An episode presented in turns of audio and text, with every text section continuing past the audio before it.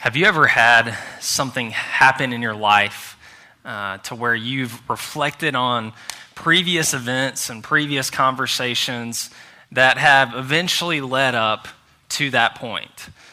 It could be the way in which uh, God saved you, uh, as you reflect on how God sovereignly orchestrated uh, all the events that led up to that point of you coming to faith in Christ. Uh, it could be how you met your spouse uh, the, uh, the way that you met your, uh, yeah, met your spouse or the way that you got the job that you currently have, um, the, the home that you live in. Uh, there could be a variety of things, even small things, uh, that you reflect back and you realize, oh, I see how God used that and that uh, to fit together in order to lead to this point. One of those uh, moments for me was back in May of 2015. Uh, I was sitting in a Dunkin' Donuts. Uh, some of you that know me aren't surprised by that. Uh, in Cambridge, uh, Massachusetts, uh, where I lived at the time. And uh, I was sitting across the table from my friend Santiago, who's from Colombia and South America, not, not Columbia, South Carolina, where I'm from. And, and, and we were having a conversation. I was sharing the gospel with him. And, and so I was, ref- and then I reflected back on how, how God led up to that point. I flashed back to the summer of 2013, about two years earlier, and uh, I was on a Summerlink team. Uh, there was a team of about 10 of us that were up in Boston uh, serving together for six weeks at Redemption Hill Church uh, up in Medford, Massachusetts. And uh, we were, it was, it was probably June or early July uh, of that summer, 2013. And some of the team members uh, that, uh, that I was uh, on mission with, they were on the train uh, in, in Boston. And uh, they just so happened to uh, sit on the same car as this, these international students and, and, and this lady that managed this international dorm where all these students lived. And they struck up a conversation with her and, and these students, and, and they got to know them. And they said, Hey, why don't you, we're having a cookout on the 4th of July. Why don't y'all come over and, uh, and, and hang out with us and connect with us and get to know us? And uh, the, our, my team members are like, yeah, that'd be great. You know, they exchanged, exchanged phone numbers and uh, set all that up. So we went over there, had, had a, a 4th of July cookout with them in 2013. And, uh, and then just from that point, we were able to build some uh, a relationship with these international students and this lady that managed the dorm. Well, fast forward to January 2014, I, I moved up to Boston to serve as an intern up there for a year and a half. And I reconnected with these international students and with uh, this, uh, this lady that was managing the dorm and continued to uh, foster that relation, those relationships over uh, that spring. And then we come to the summer of 2014, and uh, we are able to have a Bible study uh, over the summer in, the, in this dorm. And uh, we are uh, able to go back for another Fourth of July cookout um, in, in, the summer of 2014, so two years in a row. Um, and by God's grace, uh, man, during that, during that time, that Fourth of July cookout, cookout, I don't know that there was anybody there that didn't hear the gospel. We were having gospel conversations with all of these international students. It was, it was an amazing opportunity. But God continued to foster those relationships with these international students. Um, and in particular, there were several guys that uh, I was able to continue to meet up with on a regular basis and was able to share the gospel with and was able to read scripture with. And in particular, uh, this guy, my friend Santiago, he was very interested uh, in, in studying the Bible and learning more and asking questions. And uh, we went through the Gospel of Mark together over months and months. And then it led up to that point in May of 2015 at a Dunkin' Donuts in Cambridge, Massachusetts, where Santiago said, I want to follow Christ. I want to worship him with my life. And that's just God's grace, his sovereign grace, that that happened. And so as I reflected back, it's like, wow, from a train conversation back in the summer of 2013 leading to May of 2015, where Santiago is professing Christ as his Lord and Savior. What an amazing picture of God's sovereign grace, his providence. And as we look back, or as we look at uh, Matthew 1, this morning, we are going to be able to look back and see how God, God's providence works out over thousands of years in order to bring about his plan of redemption through his son, Jesus Christ, the Messiah. So, church, would you please read along as I read Matthew chapter 1? This is the Word of God, church. The book of the genealogy of Jesus Christ, the son of David, the son of Abraham. Abraham was the father of Isaac, and Isaac the father of Jacob, and Jacob the father of Judah and his brothers, and Judah the father of Perez and Zerah by Tamar, and Perez the father of Hezron, and Hezron the father of Ram, and Ram the father of Amminadab and Amminadab the father of Nahshon, and Nahshon the father of Salmon, and Salmon the father of Boaz by Rahab, and Boaz the father of Obed by Ruth, and Obed the, the father of Jesse, and Jesse the father of David the king. And David was the father of Solomon by the wife of Uriah, and Solomon the father of Rehoboam, and Rehoboam the father of Abijah, and Abijah the father of Asaph and Asaph the father of Jehoshaphat, and Jehoshaphat the father of Joram, and Joram the father of Uzziah, and Uzziah the father of Jotham, and Jotham the father of Ahaz, and Ahaz the father of Hezekiah, and Hezekiah the father of Manasseh, and Manasseh the father of Amos, and Amos the father of Josiah, and Josiah the father of Jeconiah and his brothers at the time of the deportation to Babylon. And after the, the deportation to Babylon, Jeconiah was the father of Shealtiel, and Shealtiel the father of Zerubbabel, and Zerubbabel the father of Abiud, and Abiud the father of Eliakim, and Eliakim the father of Azor, and Azor the father of Zadok, and Zadok the father of Achim, and Achim the father of Eliud, and Eliud the father of Eleazar, and Eleazar the father of Matthan, and Matthan the father of Jacob, and Jacob the father of Joseph, the husband of Mary, of whom Jesus was born who was called Christ. So all the generations from Abraham to David were 14 generations. And from David to the deportation to Babylon, 14 generations. And from the deportation to Babylon to, to the Christ, 14 generations. Now, the birth of Jesus Christ took place in this way. When his mother Mary had been betrothed to Joseph, before they came together, she was found to be with child from the Holy Spirit. And her husband Joseph, being a just man and unwilling to put her to shame, resolved to divorce her quietly. But as he considered these things, behold, an angel of the Lord appeared to him in a dream, saying, Joseph, son of David, do not fear to take Mary as your wife, for that which is conceived in her is from the Holy Spirit. She will bear a son, and you shall call his name Jesus, for he will save his people from their sins. All this took place to fulfill what the Lord had spoken by the prophet. Behold, the virgin shall conceive and bear a son, and they shall call his name Emmanuel, which means God with us. When Joseph woke from sleep, he did as the angel of the Lord commanded him. He took his wife, but knew her not until she had given birth to a son, and he called his name Jesus. Church, would you please pray with me? Lord, we thank you for your word. We thank you that you've given it to us to reveal yourself to us, to reveal your plan of redemption to us. We thank you for coming in the flesh as the God man in order to save us from our sins. God, we are humbled that you would do that for sinful mankind so that we could be reconciled to you and worship you with our lives. Lord, I pray that you would open up our eyes to the fact that you are a sovereign and faithful God who carried out your plan of redemption over thousands of years so that we might know you and worship you.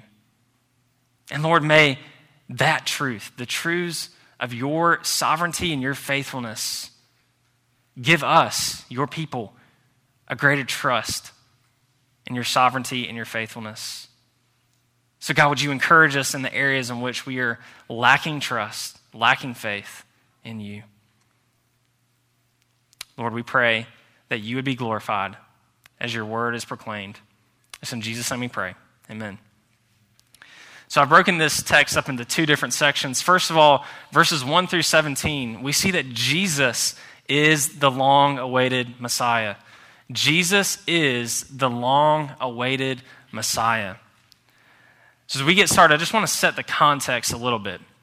First of all, uh, Matthew's audience was primarily a Jewish audience. Uh, primarily a Jewish audience. So, this genealogy uh, would have been extremely familiar uh, to his audience.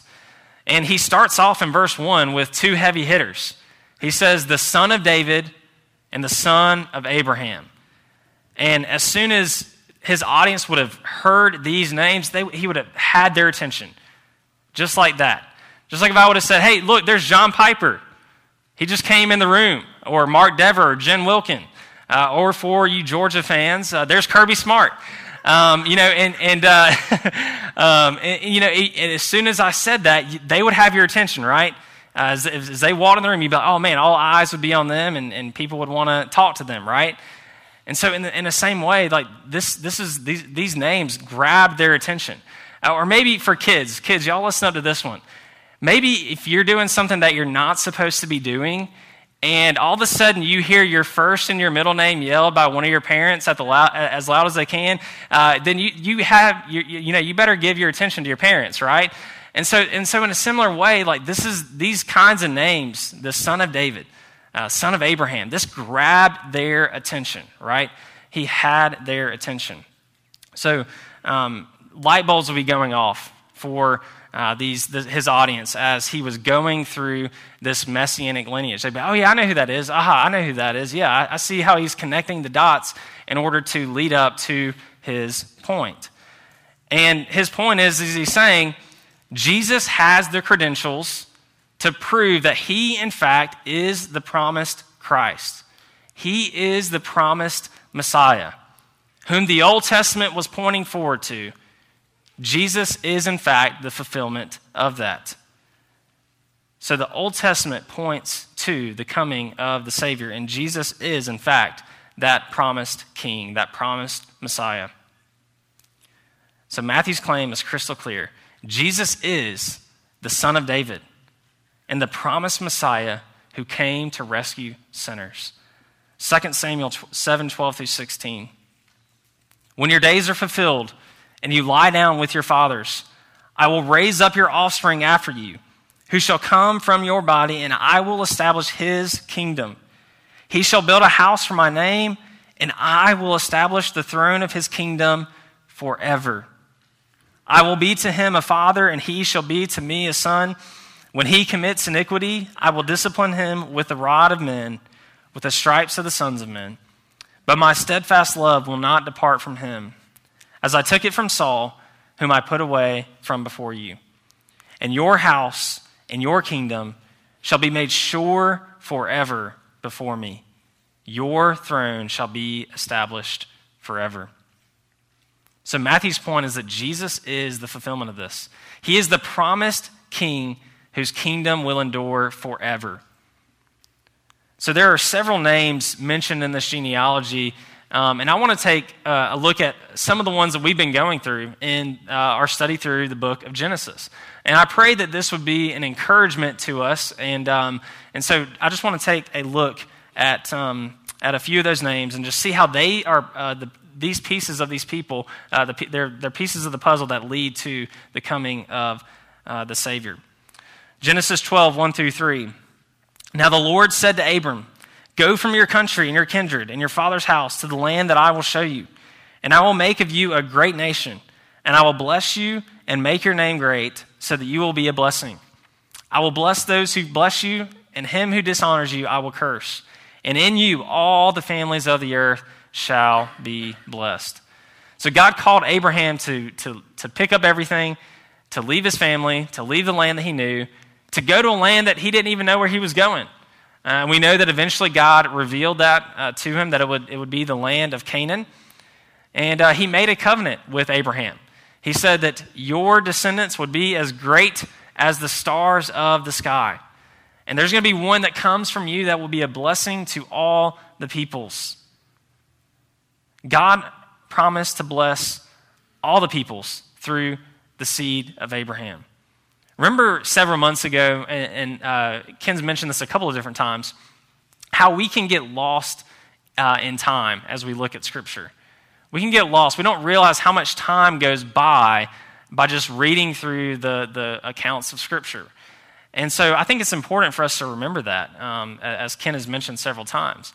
Abraham was 75 years old whenever that promise was made to him, whenever that covenant was made to him.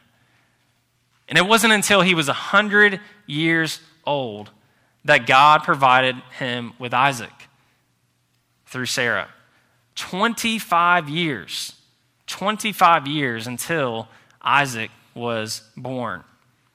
It took God 25 years to fulfill the promise that he had made, that he would, he would build a, a people, a families, uh, a, a, descendants that would, would come from him uh, that would be as, as numerous as the stars of the sky.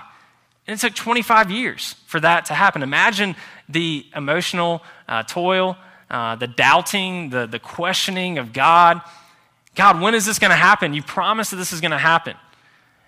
25 years later, it's like a third of our average lifespan, right? Imagine a third of your life waiting on a promise to be fulfilled. That's a long time for our, you know, our, our short lives, right? Although this experience must have been extremely difficult, God was faithful. He did fulfill his promise. He is a promise maker and a promise keeper, and so we can trust him. And I want to point this out too. He did this in an unexpected way. Sarah was 90 years old and she uh, became pregnant and had Isaac at 90 years old. This is an un- unexpected way, right? From a worldly standpoint. Genesis 24 and 25, we have Isaac and Rebekah. Isaac was 40 years old uh, whenever he married Rebekah, and Rebekah was barren for 20 years. 20 years. So, God, when are you going to fulfill this promise? How are you going to continue this lineage if my wife is barren? Once again, in God's perfect timing, he blessed them with Esau and Jacob. It seemed as if his promise wouldn't be fulfilled, but God again was faithful to fulfill his promise. Fast forward to Jacob and Leah and Rachel. Remember old Uncle Laban uh, mistreating uh, Jacob for so long, deceiving him, him serving him for 20 years enduring all of that, but the Lord preserved him and continued to sustain this family uh, from which the Messiah would eventually come from. And then we have Genesis 38, which tells the narrative of Judah and Tamar. In this genealogy in verses 1 through 17, we know that Jesus would eventually come from the line of Judah. He would eventually come from Judah.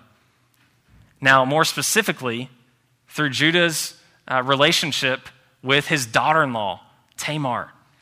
So, once again, in an unlikely manner, according to worldly standards, the Lord preserved the lineage in order to bring about the Messiah one day to bless all nations.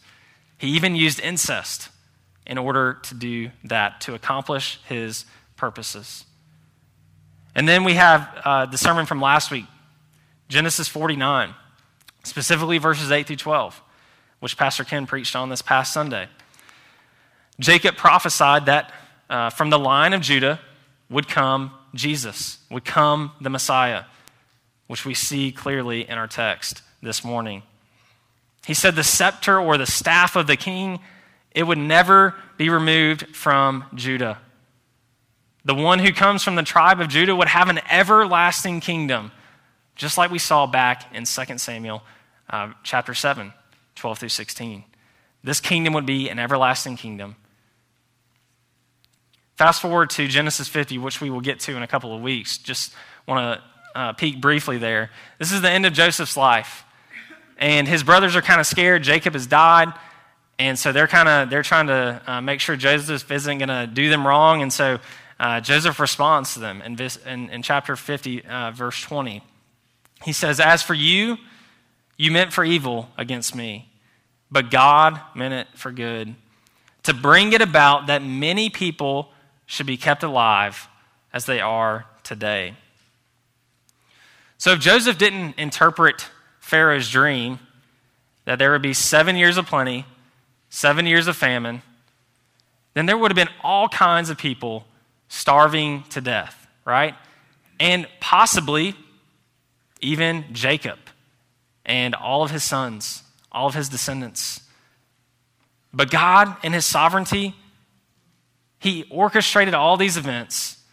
Joseph being sold into slavery, going, in, going to prison, getting out of prison, being second in command of Pharaoh, to be able to put together a plan to preserve people by providing food so that they could continue to live.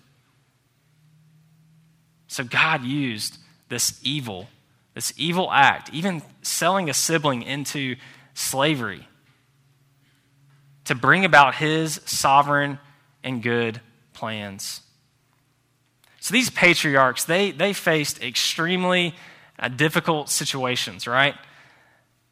And many of them were doubting God, you know, God, when are you going to provide uh, our, our child, our son, to continue the lineage that you so promised that you would do? When is that going to happen? It seemed as if it wouldn't, right? There were 20, 25 years. But God was faithful. He was always faithful to fulfill his promises to his people. And, church, I think there's a, a lesson here, an implication here that we ought to rest in God's faithfulness.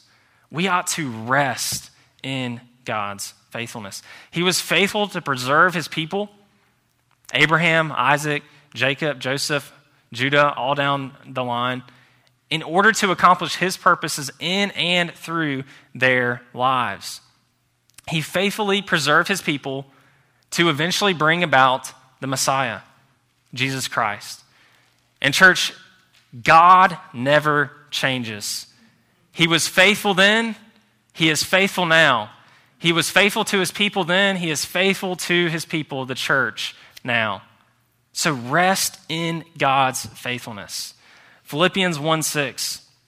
And I am sure of this, sure of this, Paul says, that he who began a good work in you will bring it to, the, to completion at the day of Jesus Christ. Our God is faithful. And we, are, we can be sure of this that He will preserve us, He will sustain us, and He will complete His work in us. So, what are the things in your life that are causing you to doubt God's faithfulness? where you're not sure, God, what are you doing here? Why, why are you letting this happen? Or why are you not intervening here? What, what, are the thing, what, what are those things in your life that you're doubting God's faithfulness and goodness? Perhaps it's a relationship with somebody else in your life, uh, maybe a family member or a friend that you're struggling with. Perhaps it's a sin struggle. Perhaps it's uh, problems with your children, maybe, maybe not even young children, maybe it's your grown children. Maybe it's your finances or your health, what, what, whatever that might be. What is that thing for you in which you are doubting God's faithfulness? We don't always understand why God does what he does or the timing in which he does things. But based off of what God's word says, and how we see him carry out his sovereign plan of redemption, we know that our God is, in fact, faithful. He is always faithful to his people. So rest, rest, church, in the faithfulness of our God. Not only did God fulfill his promises, but he often did so using unlikely means to means in which would not make sense from a worldly standpoint in order to accomplish his sovereign purposes. Abraham waited 25 years for a son. Isaac waited 20. Jacob served Laban for 20 years. Judah continued the messianic lineage through his daughter in law, Tamar. Joseph was sold into slavery in order to preserve life. That does not make any sense uh, whatsoever from a worldly standpoint. We, we would be thinking, God, why don't you just do this instantly? Just, just go ahead and do this. Just go ahead and give me a son right now. That's not how God always works. He always he, he, he works in ways that don't always make sense from a worldly standpoint. God's timing and means don't uh, they don't always make sense to the human mind. So I think there's an implication there as well, uh, a lesson for us that we should depend on God's power and wisdom and not our own. We should depend on God's wisdom and power, not our own. This reminds me of 1 Corinthians 1 18 through 2 5. And we, we don't have time to go and read that this morning, but uh, that is a, I would encourage you to go and read that text today or sometime this week with your family and, uh, and reflect on that. But, but in essence, you know, God chose what is weak and what is foolish according to worldly standards in order to accomplish his sovereign purposes. And he did this to show that he is the one who is all powerful and all wise, not us. He is the one who is all powerful and all wise. His ways are greater than our ways. And so, church, we cannot accomplish things on our own power, on our own wisdom. Rather, we are to humbly depend upon our Lord. So, brothers and sisters, don't seek to accomplish things on your own wisdom, on your own power, uh, by your own means. We are a people who are absolutely 100% in desperate need of God's power and God's wisdom in our lives. So depend on Him, church. So, Jesus, He is, in fact, the long awaited Messiah. Matthew makes that point crystal clear through this genealogy. He's claiming Jesus is the son of David, the son of Abraham, the one who is the king who has come to bless the nations with salvation. So that is, that is who, uh, who Matthew's claiming Jesus is. And that is, in fact, who he is. But how and why did Jesus come? How and why did he come? That's what we're going to see in verses 18 through 25. Let's read those again together. Now, the birth of Jesus Christ took place in this way. When his mother Mary had betrothed to Joseph, before they came together, she was found to be with child from the Holy Spirit. And her husband Joseph, being a just man and unwilling to put her to shame, resolved to divorce her quietly. But as he considered these things, behold, an angel of the Lord appeared to him in a dream, saying, Joseph, son of David, do not fear to take Mary as your wife, for that which is conceived is from, in her is from the Holy Spirit. She will bear a son, and you shall call his name Jesus for he will save his people from their sins. And all this took place to fulfill what the Lord had spoken by the prophet. Behold, the virgin shall conceive and bear a son, and they shall call his name Emmanuel, which means God with us. When Joseph woke from sleep, he did as the angel of the Lord commanded him. He took his wife, but knew her not until she had given birth to a son, and he called his name Jesus. Jesus was born of the Virgin Mary to save sinners. Jesus was born of the Virgin Mary to save sinners. There's two questions that, that we see and that, that we can answer from these verses. How and why did Jesus come? So, first of all, how was Jesus conceived and born? Jesus was born of the Virgin Mary by way of the Holy Spirit. So, Mary was a virgin and she was pledged in marriage to Joseph. And Joseph found out that, uh, that she was pregnant. And so he thinks, okay, hey, she's been unfaithful to me. She's been with another man. And so I'm going to quietly uh, divorce her, uh, separate from her, and to, in order to not bring too much shame on her. But then we see uh, that Joseph has a dream. This angel appears to him and says, hey, look, Joseph, this is, a, this is a, a child not from another man, but from the Holy Spirit. So don't leave her. This is from the Holy Spirit, the third person of the Trinity. So the angel revealed that to Joseph in 24 and 25. And because the angel revealed that to him, he remained with uh, Mary and eventually married her. Now, let's take a moment and just reflect on the stunning ways in which God continued uh, the, the, messianic line. Uh, now, I've mentioned a few of these uh, back in verses 1 through 17 under that point, but I, want to uh, I want to consider some of these again in light of the virgin birth. So, there are four women that are mentioned in the genealogy in verses 1 through 17. And each of them committed a sexual sin, or their people uh, were at least characterized by sexual immorality. You have Tamar, the daughter in law of Judah, who, uh, who commits, um, who, who, has uh, um, sexual relations with Tamar in order to have twins, Perez and Zerah. Uh, and then you have Rahab, the prostitute, uh, Solomon. Uh, they had Boaz with Rahab. and so you have that. You have Ruth. Uh, she wasn't, we don't know uh, in particular that she was uh, sexually immoral, but we know that the Moabites were a people who were characterized by sexual immorality. And then you have David and Bathsheba. Uh, David committed adultery with Bathsheba, and then not only that, but he had Uriah killed in battle. He sent a note with him and gave, he gave it to the guy that was in charge, and he put him on the front line so that he would be killed. And, uh, and they had Solomon, King Solomon, together. Now, if we, if you and I were going to de- devise a, a, plan of, uh, of redemption to uh, preserve the messianic lineage, we probably wouldn't pick those four ladies, right? We, we, just, we just probably wouldn't. Doesn't make sense from a worldly standpoint. But one of the things that we see is that he, God is the one.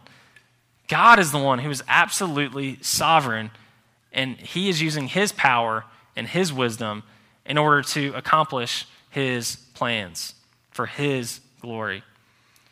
So this is this truth is absolutely essential for us to realize with the virgin birth. Um, God uses means that don't often make sense from a worldly standpoint, right? And we see that clearly in the virgin birth. That doesn't make sense from a worldly standpoint, right? In God's providence, He preserved the lineage of the promised one means from a worldly standpoint. So now the Son of God, Jesus Christ, has come into the world by the Virgin Mary by way of the Holy Spirit. So God preserved the messianic lineage in unexpected ways. And, and this displays his complete sovereignty and power and wisdom. And in the virgin birth, we see an even greater example of him using means that don't make sense from a worldly standpoint in order to accomplish his purposes. How could a virgin conceive and give birth to a son apart from the supernatural work of the Holy Spirit? That's the only explanation. It was a supernatural act by the third person of the Trinity in order for Jesus to be conceived into the womb of Mary. It's the only explanation. And that is what we see in Scripture. So Jesus was born of the Virgin Mary by way of the Holy Spirit. Our second question is answered in verses 21 through 23. Uh, why did he come? Why was Jesus born? Let's look at verses 21 through 23 again. She will bear a son, and you shall call his name Jesus, for he will save his people from their sins. All this took place to fulfill what the Lord had spoken by the prophet. Behold, the virgin shall conceive and bear a son, and they shall call his name Emmanuel, which means God with us. The reason, reason Jesus was born was to be God in the flesh to save sinners from their sin and death. That is why he came. He came in order to be God in the flesh to save sinners from sin and death. Jesus, it means deliver. Christ, he's the Messiah, he's the anointed one, he's the promised one to come. And we see that he fulfilled that prophecy from Isaiah chapter 7, verse 14, that we see in verse 23 here. He is, in fact, Emmanuel, God with us. God in the flesh, the promised Messiah, in order to save us from our sins. God had to put on flesh in order to save us from our sins. Jesus is fully God and he is fully man. He is fully God, and we see this as we walk, if you were to walk through the gospel uh, accounts.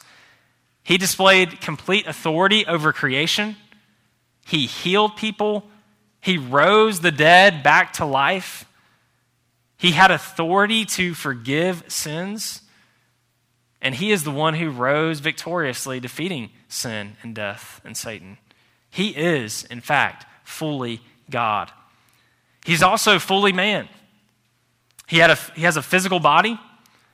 He grew and developed mentally and physically. He went from the baby in the manger to the 30 year old man doing ministry and eventually uh, dying on the cross. He had a range of emotions. So he was, in fact, fully man as well. He was able to fully identify with us as a human being. So, as God, he was able to pay the eternal penalty that which no man could, could pay themselves. So, he was able to pay our penalty on the cross because he is fully God. And as fully man, he was our, an adequate representative uh, for us to save us from our sins.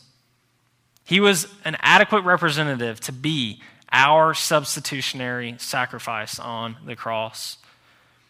Now, the incarnation, it's a, it's a great mystery that we cannot fully comprehend. How can he be fully God and fully man? But, church, this is what we see in the scriptures Jesus is one person with two distinct natures. He is fully God and he is fully man.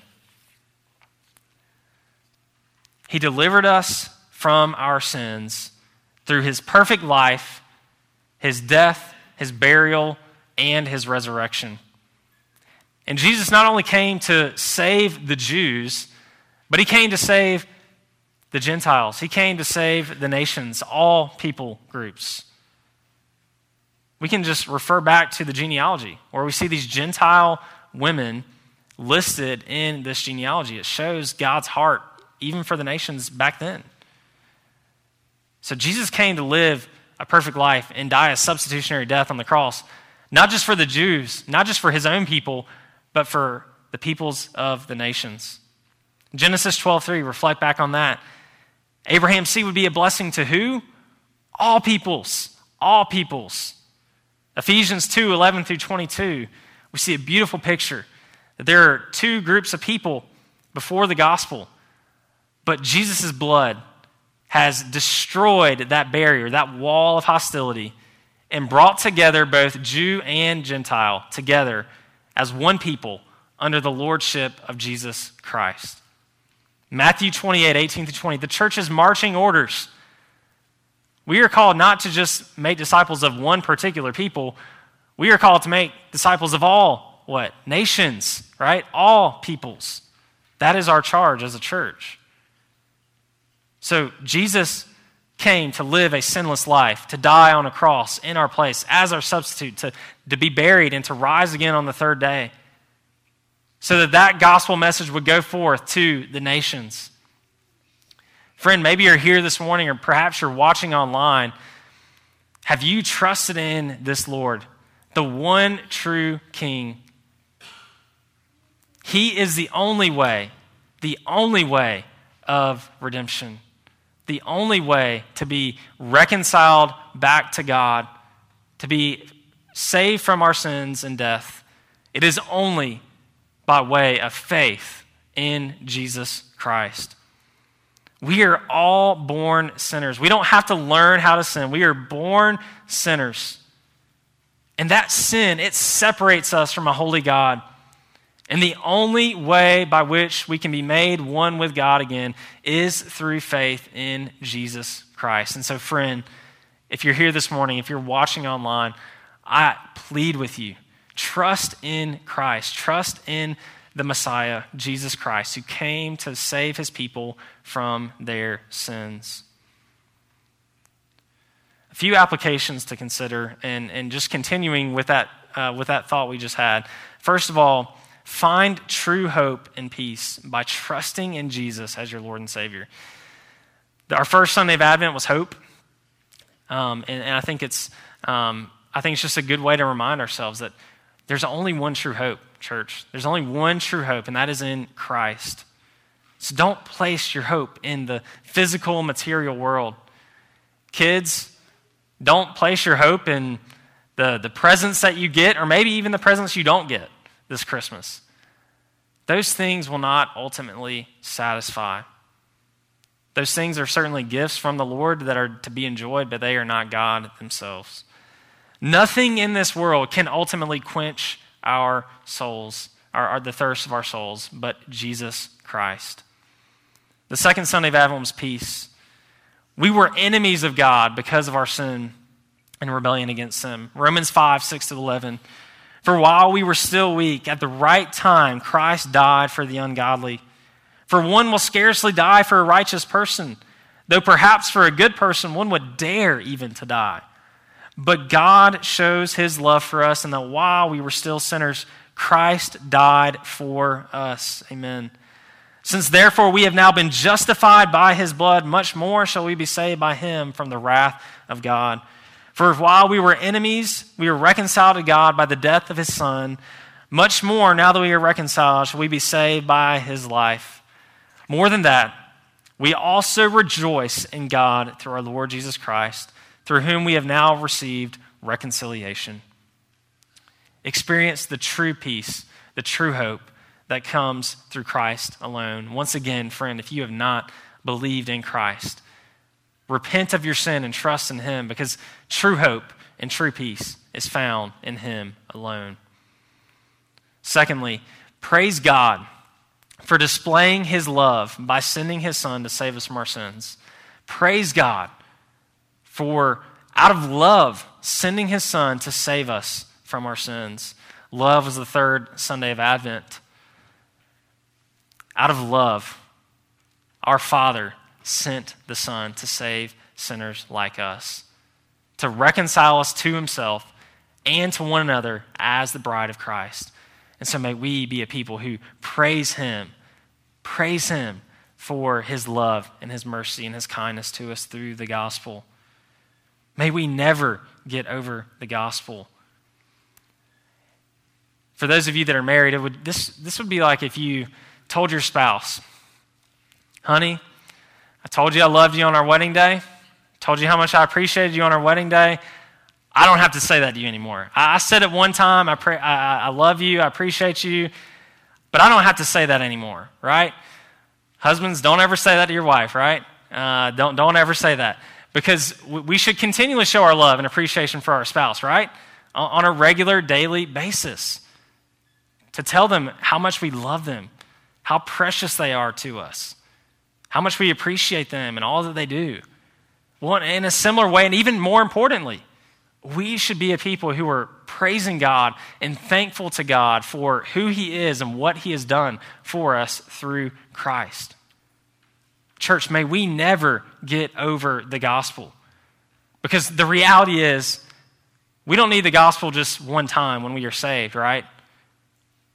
We are a people who need the gospel each and every day, and each and every moment of each and every day. And so, church, may we continually praise and worship God for the glorious news of the gospel of Jesus Christ.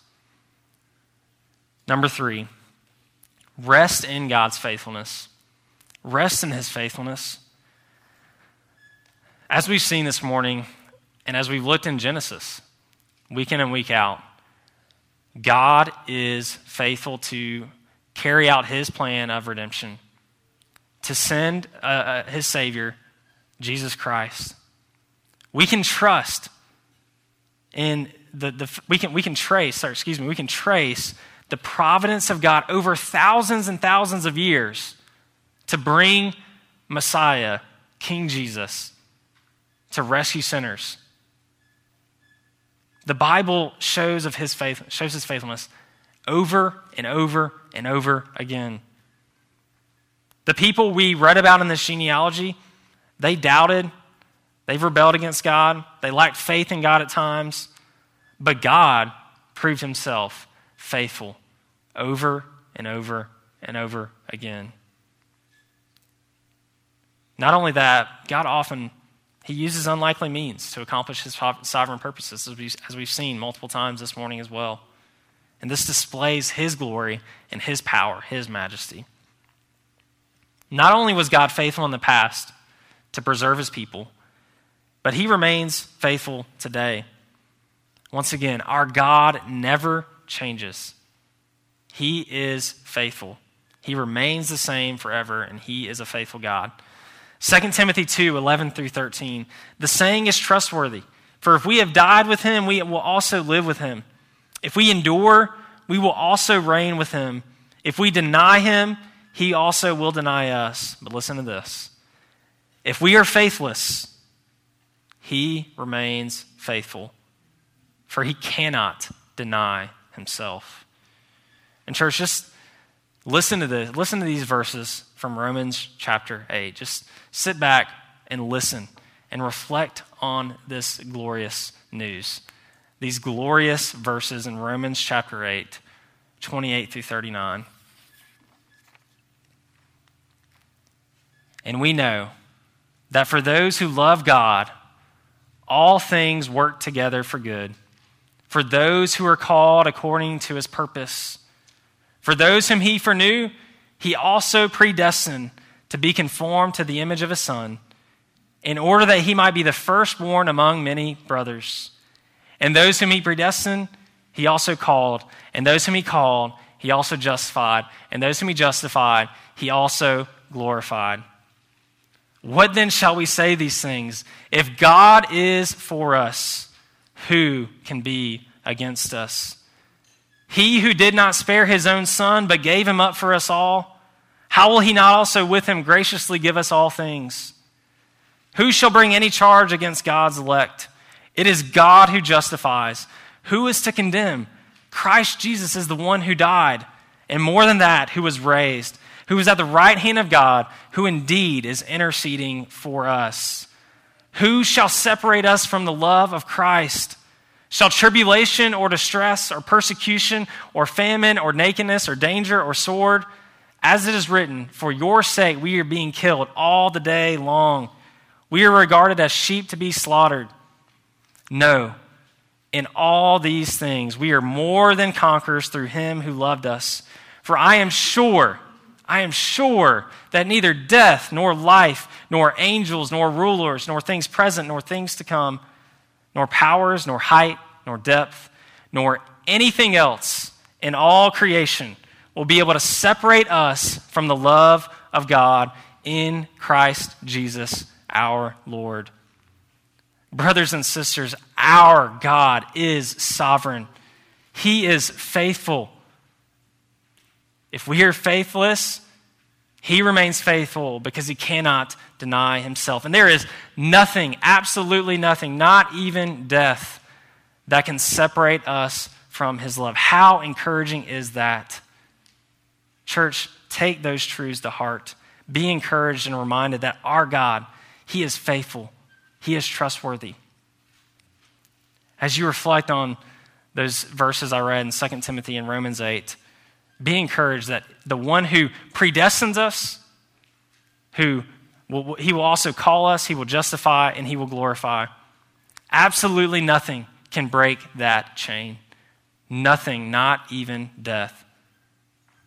Nothing can separate us from the love of God in Christ Jesus, our Lord, our Messiah. Praise the Lord. Jesus is, in fact, the long awaited Messiah who was born of the Virgin Mary in order to rescue us from our sins. God is completely sovereign and all powerful. He is absolutely trustworthy and faithful. And so, friend, perhaps you're here, perhaps you're listening online. Maybe you haven't trusted in Christ. I urge you, in light of what we've seen this morning, in light of the fact that we have seen that our God is majestic, He is all powerful, He is faithful, and He has sent His one and only Son, Jesus Christ, to save us from our sins. I urge you to turn from your sin and to trust in Christ. For He alone is Messiah, He alone is Savior. And so trust in Him. He is where true hope and true peace is found. So, friend, please, I urge you to repent of your sin and trust in Him. Now, fellow brothers and sisters in Christ, be encouraged. Be encouraged this morning by who our God is and what he has done on our behalf. Our God is sovereign, he is omnipotent, he is faithful, he is trustworthy, and he is our glorious Savior and Sustainer. May these truths stir up our hearts to worship him, and may it give our restless souls rest. Church, would you please pray with me? Lord, we thank you so much for sending Jesus, the long awaited Messiah. We thank you for your sovereign plan of redemption that you have carried out over thousands and thousands of years to bring about King Jesus. We thank you for sending Jesus to be born of the Virgin Mary by way of the Holy Spirit, to be fully God and fully man, to live a sinless life, a perfect life that none of us could live, so that he could be the perfect sacrifice, to shed his blood, to break his body, as we celebrated this morning in communion, so that he would take on our sins and freely and joyfully give us of his perfect, spotless righteousness. So that in your eyes, we would be righteous. So that we would be one with you, that we would be reconciled back to you through faith in him. God, if there is anybody listening this morning, here this morning, that has yet to believe in Christ, God, help them to see that this is an urgent message that they must believe in order to be made right with you. For there is no other way but through Messiah, Jesus Christ, our Savior and Lord. God, give them faith to trust in you right now. Right now, God, we urge, we, we pray and beg you, Lord, to save sinners for your glory. And Lord, we thank you so much that, um, that not only does the gospel save us, but God, it is glorious news to continue to worship and praise you for each and every day. May we be a people who continually do that day in and day out. And Lord, may we be a people who rest in your faithfulness. For you have sovereignly sustained your people in, in the past. And Lord, we know that you are God who never changes. You always remain the same, and you are always faithful. And we can rest in your faithfulness even today. So, Lord, may our restless souls find rest in you. May we continually depend upon you, Lord, and trust in your goodness and your faithfulness to us. We praise you that you are God who is faithful and trustworthy. We pray all this in faith. In Jesus' name, amen.